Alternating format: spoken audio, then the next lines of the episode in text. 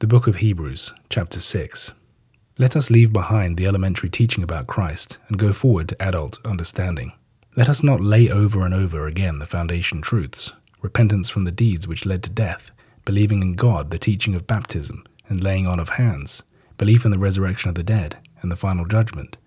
No, if God allows, let us go on.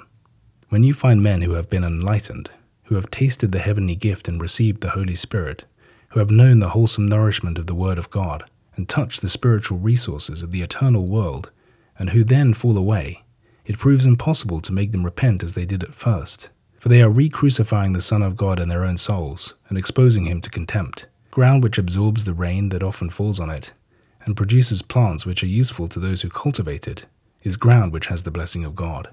But ground which produces nothing but thorns and thistles is of no value, and is bound sooner or later to be condemned. The only thing to do is to burn it. But although we give these words of warning, we feel sure that you, whom we love, are capable of better things and will enjoy the full experience of salvation. God is not unfair. He will not lose sight of all that you have done, nor of the loving labor which you have shown for His sake in looking after fellow Christians as you are still doing. It is our earnest wish that every one of you should know a similar keenness in fully grasping the hope that is within you until the end. We do not want any of you to grow slack, but to follow the example of those who through sheer patient faith came to possess the promises. When God made his promise to Abraham, he swore by himself, for there was no one greater by whom he could swear. And he said, Surely blessing I will bless thee, and multiplying I will multiply thee. And then Abraham, after patient endurance, found the promise true. Among men it is customary to swear by something greater than themselves, and if a statement is confirmed by an oath, that is the end of all quibbling.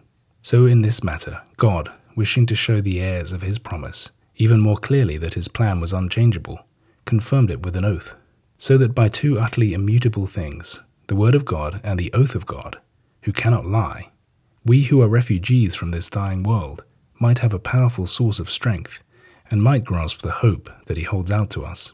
This hope we hold is an utterly reliable anchor for our souls, fixed in the innermost shrine of heaven, where Jesus has already entered on our behalf, having become, as we have seen, high priest forever after the order of Melchizedek.